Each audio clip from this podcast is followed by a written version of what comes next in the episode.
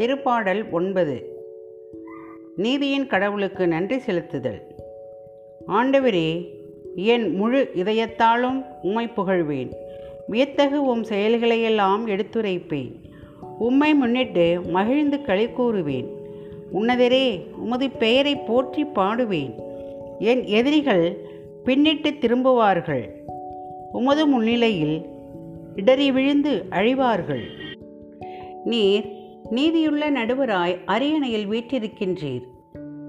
என் வழக்கில் எனக்கு நீதி வழங்கினீர். வேற்றிடத்தாரை கண்டித்தீர் பொல்லாரை அழித்தீர். அவர்களது பெயர் இனி இராதபடி அடியோடு ஒழித்துவிட்டீர்.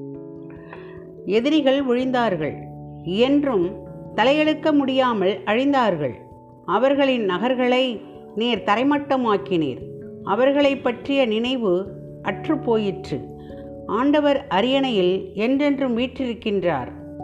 நீதி வழங்குவதற்கென்று அவர் தம் அரியணையை அமைத்திருக்கின்றார்.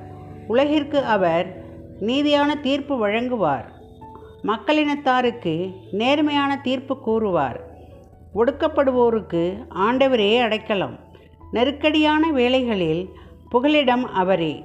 உமது பெயரை அறிந்தோர் உம்மில் நம்பிக்கை கொள்வர். ஆண்டவரே உம்மை நாடி வருவோரை நீர் கைவிடுவதில்லை.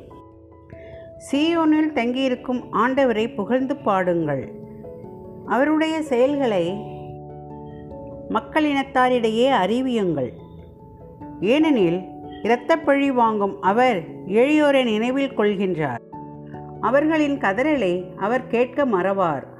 ஆண்டவரே என் மீது இரக்கமாயிரும். என்னை பகைப்போரால் எனக்கு வரும் துன்பத்தை பாரும். சாவின் வாயினின்று என்னை விடுவியும்.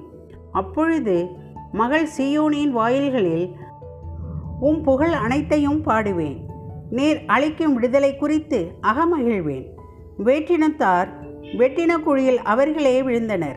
அவர்கள் மறைத்து வைத்திருந்த வலையில் அவர்கள் கால்களே சிக்கிக் கொண்டன.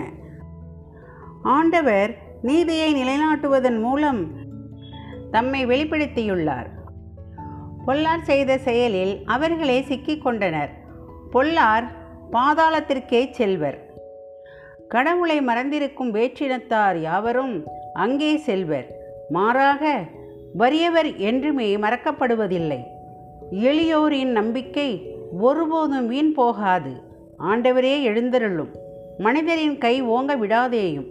வேற்றினத்தார் உமது முன்னிலையில் தீர்ப்பு பெறுவார்களாக.